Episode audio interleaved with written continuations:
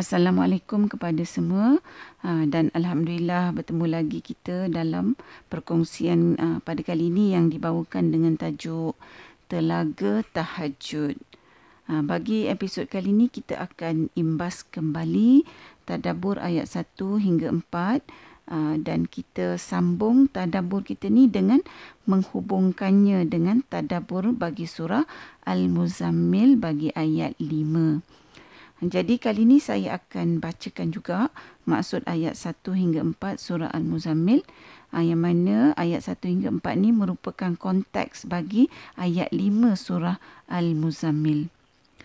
Ayat 1 hingga 5 surah Al-Muzammil adalah firman Allah yang bermaksud Wahai orang yang berselimut, bangunlah pada waktu malam selain dari sedikit masa iaitu separuh dari waktu malam atau kurangkan sedikit dari separuh itu ataupun lebihkan daripadanya dan bacalah Al-Quran dengan tertil. Sesungguhnya kami akan menurunkan kepadamu wahyu yang berat. Ha, seperti mana yang kita telah tadaburkan sebelum ni bagi uh, ayat 38 dan 39 surah Ad-Dukhan ya, dalam episod yang lepas bahawa semua yang Allah jadikan itu ada tujuannya bukan saja-saja je atau suka-suka je tanpa uh, sebab. Jadi begitu jugalah dengan uh, tertib atau urutan susunan ayat-ayat Quran termasuklah urutan susunan ayat 1 hingga 5 surah Al-Muzammil ni. Uh, dalam ayat 1 hingga 4 surah Al-Muzammil uh, Allah memerintahkan Rasulullah sallallahu alaihi wasallam untuk meninggalkan tempat tidur dan mengerjakan solat malam iaitu solat tahajud serta membaca Al-Quran di bahagian malam yang panjang. Ha, kemudian dalam ayat 5 surah Al-Muzammil ni Allah Subhanahu Wa Taala memberitahukan Rasulullah sallallahu alaihi wasallam bahawa Allah akan menurunkan wahyu iaitu al-Quran yang mengandungi perintah-perintah. Ha, yang mana perintah yang diturunkan dalam al-Quran tu merupakan perintah-perintah yang sukar untuk dilakukan oleh orang-orang yang tak bersedia menyempurnakan perintah-perintah yang Allah nyatakan dalam al-Quran tu. Jadi bagi episod kali ini kita akan uh, tadaburkan perkaitan antara uh, perintah mengerjakan solat malam iaitu yang terkandung dalam ayat 1 hingga 4 surah Al-Muzammil dan juga tanggungjawab berat yang digalas oleh Rasulullah sallallahu alaihi wasallam uh, dalam menyampaikan kepada umat manusia uh, akan apa yang diwahyukan kepada baginda sallallahu alaihi wasallam uh, iaitu seperti yang dinyatakan dalam ayat 5 surah Al-Muzammil. Uh, saya uh, pernah uh, nyatakan dalam episod-episod yang lepas bahawa solat malam bukan uh, sahaja diperintahkan sebagai amalan pilihan. Amalah adalah merupakan amalan yang dimandatkan kepada Rasulullah sallallahu alaihi wasallam. Ha, bukan itu saja ya. Kalau kita lihat ayat 2 ketiga surah Al-Muzammil ni Allah menyuruh Rasulullah sallallahu alaihi wasallam untuk menunaikan solat malam pada jangka masa waktu malam yang panjang. Ha, jadi cuba kita fikir kenapa Allah memerintahkan Rasulullah sallallahu alaihi wasallam melakukan perkara-perkara dari ayat 1 hingga 4 surah Al-Muzammil dengan tujuannya yang dinyatakan dalam ayat 5 surah Al-Muzammil tu iaitu uh, macam yang kita kata awal tadi uh, kerana Rasulullah sallallahu alaihi wasallam akan menjalankan tugas atau perintah yang amat berat. Para pendengar kalau kita uh, renungkan perkaitan antara perintah mengerjakan solat malam uh, dan tugasan yang berat ni uh, maka kita akan dapat meraih satu telahan bahawa amalan solat malam ni adalah merupakan satu sumber yang memberikan uh, kekuatan fizikal, uh, jiwa uh, dan mental yang membolehkan seseorang itu melatih uh, dirinya bagi menghadapi tugasan yang mencabar dan keadaan yang mencabar. Uh, oleh kerana tugasan yang diberikan kepada Rasulullah sallallahu alaihi wasallam uh, iaitu menyampaikan wahyu Allah kepada manusia uh, ianya adalah merupakan satu tugasan yang bukan calang-calangnya berat ya uh, iaitu seperti mana yang dibuktikan dalam sejarah Islam. Mungkin ini salah satu sebabnya solat malam uh, dalam jangka masa yang panjang tu dimandatkan kepada Rasulullah sallallahu alaihi wasallam bagi membolehkan baginda sallallahu alaihi wasallam mendapat latihan yang mantap. Ha, untuk apa? Untuk membina kekuatan fizikal, jiwa, emosi ha, dan mental yang membolehkan baginda sallallahu alaihi wasallam memperkasakan diri dari aspek yang macam kita kata tadi fizikal, mental, uh, jiwa dan emosi. Bagi tujuan apa? Untuk tujuan uh, melaksanakan tugasan yang mencabar yang dipikulkan oleh Allah kepada Rasulullah sallallahu alaihi wasallam. Uh, Rasulullah sallallahu alaihi wasallam uh, kebiasaannya ya berdiri solat pada uh, waktu jangka waktu malam yang uh, panjang uh, yang mana ini bukan semua orang mampu uh, untuk buat untuk berdiri solat pada jangka waktu yang uh, panjang kalau uh, sekiranya tak mempunyai ketahanan fizikal. Uh, saya percaya ramai antara kita yang uh, pernah mendengar hadis yang menceritakan bahawa Rasulullah sallallahu alaihi wasallam berdiri begitu lama dalam solat malam hingga kaki baginda sallallahu alaihi wasallam menjadi bengkak. Uh, kalau kita tengokkan kita ni sedangkan kita ni uh, pada bulan Ramadan bila orang uh, kita semayang sunat tarawih kan uh, dan kalau imam baca surah-surah yang panjang sebab kebiasaannya uh, orang nak khatam Quran uh, dalam uh, solat tarawih masa uh, bulan Ramadan kan uh, kita dengar ramai orang mengeluh dan tak tahan nak berdiri lama-lama untuk solat 20 rakaat uh, solat tarawih uh, kalau bacaan imam uh, imam baca surah yang panjang. Uh, itulah sebabnya kalau pada bulan Ramadan kan sesetengah orang tu mencari masjid mana yang bacaannya pendek. Uh, sebab uh, mereka tidak mempunyai ketahanan fizikal untuk berdiri lama. Mereka rasa penat. Ha, jadi kita boleh bayangkanlah betapa hebatnya ketahanan fizikal Rasulullah sallallahu alaihi wasallam yang saban malam dalam kehidupannya tu berdiri solat malam dalam jangka waktu yang panjang. Kalau kita renungkan ya, uh, perkara yang dimandatkan tu merupakan perkara yang mesti dilakukan secara uh, berterusan. Maksudnya tak boleh buat secara celam-celum iaitu ada masa buat, ada masa tak buat. Ha, jadi maknanya dari bermulanya kenabian Rasulullah sallallahu alaihi wasallam tu tak meninggalkan solat malam. Ha, dan baginda sallallahu alaihi wasallam juga uh, melakukan solat malam macam kita kata tadi uh, dengan jangka waktu yang panjang.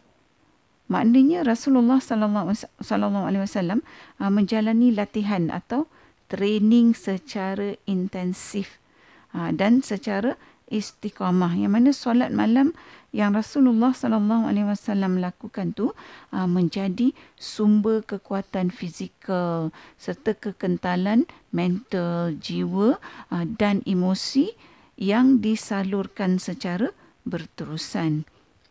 Uh, dengan keadaan fizikal yang mantap serta jiwa, mental dan emosi seseorang tu yang kental, uh, maka individu tersebut mempunyai kemampuan yang tinggi untuk mengemudikan uh, dirinya dengan cara yang optimal atau paling baik walaupun dalam keadaan atau situasi yang amat mencabar, yang amat sukar.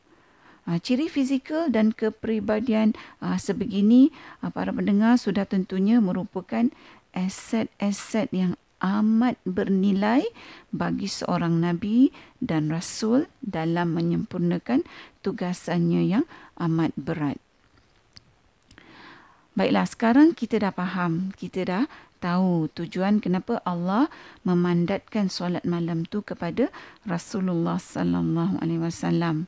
Ha, kerana Rasulullah sallallahu alaihi wasallam diperintahkan menjalankan tugas kenabian dan kerasulan yang berat macam kita kata tadi.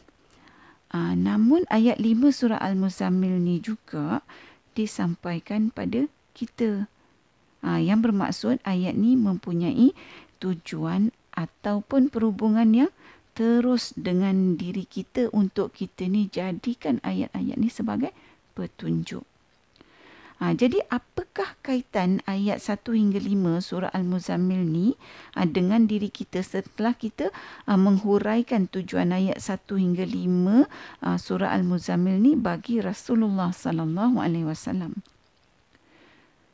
Para pendengar walaupun hakikatnya uh, kita ni semua uh, tak dipikulkan dengan tugas yang amat berat. Uh, seperti mana yang dipikulkan kepada Rasulullah sallallahu alaihi wasallam sebagai seorang nabi uh, sebagai seorang rasul. Namun kita sebagai manusia ni juga uh, Allah jadikan hidup dalam dunia ni yang penuh dengan ujian dan cabaran yang banyak yang pelbagai tahap Ha, jadi dengan kita ni juga mengamalkan solat malam ni seperti mana yang diamalkan oleh uh, junjungan Rasulullah sallallahu alaihi wasallam.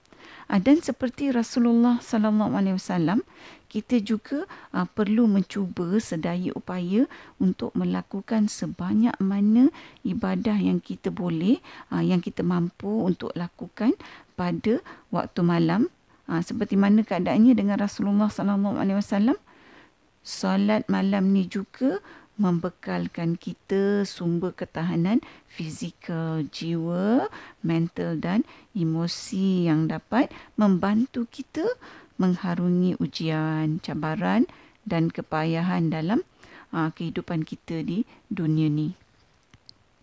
Kalau kita lihat solat malam ni uh, dimandatkan kepada Rasulullah sallallahu alaihi wasallam uh, dan bagi kita umatnya uh, ianya merupakan solat sunat yang paling utama selepas uh, solat fardu uh, yang dituntut atau digalakkan untuk kita melakukannya secara istiqamah pada setiap malam. Ha, jadi mengapakah Allah memandatkan uh, solat malam ni kepada Rasulullah sallallahu alaihi wasallam? Uh, iaitu Rasulullah sallallahu alaihi wasallam perlu buat tiap-tiap hari. Uh, dan juga dijadikan uh, solat sunat yang utama bagi kita yang digalakkan untuk kita juga melakukannya secara istiqamah iaitu uh, secara berterusan setiap hari dalam kehidupan kita. Uh, apa yang kita dapat tadaburkan uh, ialah bahawa solat malam tu uh, beribadah pada waktu malam tu merupakan sumber yang mengalirkan macam kita kata tadi ketahanan fizikal jiwa mental dan emosi bagi kita menghadapi apa yang berlaku setiap hari dalam hidup kita. Uh, samalah macam kita bekerja setiap hari uh, supaya uh, dengan bekerja ni boleh membekalkan sumber pendapatan yang uh, boleh memenuhi keperluan kita setiap hari. Ha, macam tu jugalah ya ibaratnya solat uh, solat malam tu uh, macam kita kata tadi dia membekalkan kita dengan sumber ketahanan uh, fizikal, jiwa, mental dan emosi uh, secara harian. Uh, hakikat solat malam tu merupakan uh, sumber bagi kesihatan fizikal juga. Uh, telah pun dibuktikan secara saintifik ya. Uh, di mana kajian-kajian saintifik moden uh, yang dah dijalankan uh, bagi melihat uh, kesan solat tahajud pada kesihatan tubuh badan uh, menunjukkan uh, bahawa mereka yang mengamalkan solat tahajud adalah lebih sihat dan mempunyai ketahanan badan yang tinggi dari jangkitan penyakit. Ha, jadi dapatan kajian moden ni adalah selaras dengan apa yang dinyatakan dalam hadis riwayat Tirmizi uh, yang menyatakan Rasulullah sallallahu alaihi wasallam pernah bersabda solat tahajud dapat menghapuskan dosa mendatangkan ketenangan dan menghindarkan daripada penyakit Uh, saya pun pernah menghadiri uh, beberapa sesi bengkel bersama ahli neurologi uh, yang mana mengikut sains perubatan apabila seseorang tu berjaga pada uh, waktu seperti gemalam keadaan berjaga tu membolehkan penghasilan uh, perembesan-perembesan hormon tertentu uh, yang menguatkan daya ketahanan badan dan juga uh, keadaan berjaga pada waktu malam ni uh, boleh juga melanjutkan usia. Jadi apabila kita ni mengamalkan solat malam secara istiqamah, maknanya pada waktu malam kita kumpulkan kekuatan melalui ibadah solat malam. Ha, yang mana kekuatan yang kita kumpulkan melalui solat malam ni ha, menjadi persiapan diri kita uh, yang membantu kita dalam menghadapi setiap cabaran dan urusan uh, pada setiap hari dalam kehidupan kita. Uh, dan kalau kita berbalik kepada hadis uh, Tirmizi yang kita sebutkan tadi uh, bahawa bagi kita umat kepada Rasulullah sallallahu alaihi wasallam solat malam ni juga membantu kita menghapuskan dosa. Ha, sebab itulah bila kita ha, tiap-tiap hari buat dosa, maka waktu malam tu Allah bagi kita peluang yang hebat untuk kita hapuskan dosa-dosa yang kita telah lakukan dengan ha, bersolat malam. Ha, jadi maknanya kalau kita buat solat malam setiap hari ha, dalam ha, keadaan membersihkan diri, ha, maknanya kita ni tiap-tiap hari adalah bersih. Kita buat dosa, kita jadi kotor. Jadi uh, setiap hari kita bersihkan diri kita. Jadi setiap hari kita jadi bersih.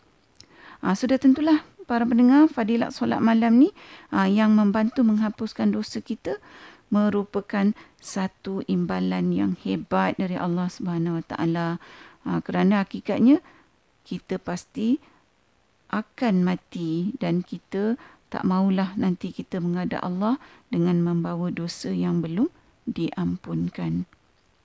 Para pendengar yang dihormati, uh, apabila kita ni dah tahu akan hakikat peranan dan kelebihan solat malam ni, uh, maka tentulah merupakan satu kerugian sekiranya kita ni tak mengamalkan solat malam kerana bila kita tak mengamalkan solat malam ni maknanya aa, ah, kita telah melepaskan peluang untuk membersihkan diri kita dari dosa dan juga melepaskan peluang membina daya ketahanan diri. Yang mana ini kita perlukan dalam menghadapi hidup di dunia ni. Yang sememangnya Allah jadikan hidup di dunia ni aa, ah, penuh dengan kepayahan. Iaitu seperti mana yang Allah firmankan aa, dalam surah al-balad yang bermaksud Sesungguhnya kami jadikan manusia itu di dalam keadaan susah payah. Jadi secara ringkasnya uh, kita dah tahu bahawa kekuatan, kekentalan, ketahanan jiwa, uh, fizikal, emosi dan mental kita tu semuanya kita boleh dapatkan sumbernya dari telaga tahajud. Ha, yang mana air dari telaga tahajud kita ni jugalah dapat membersihkan kita dari dosa.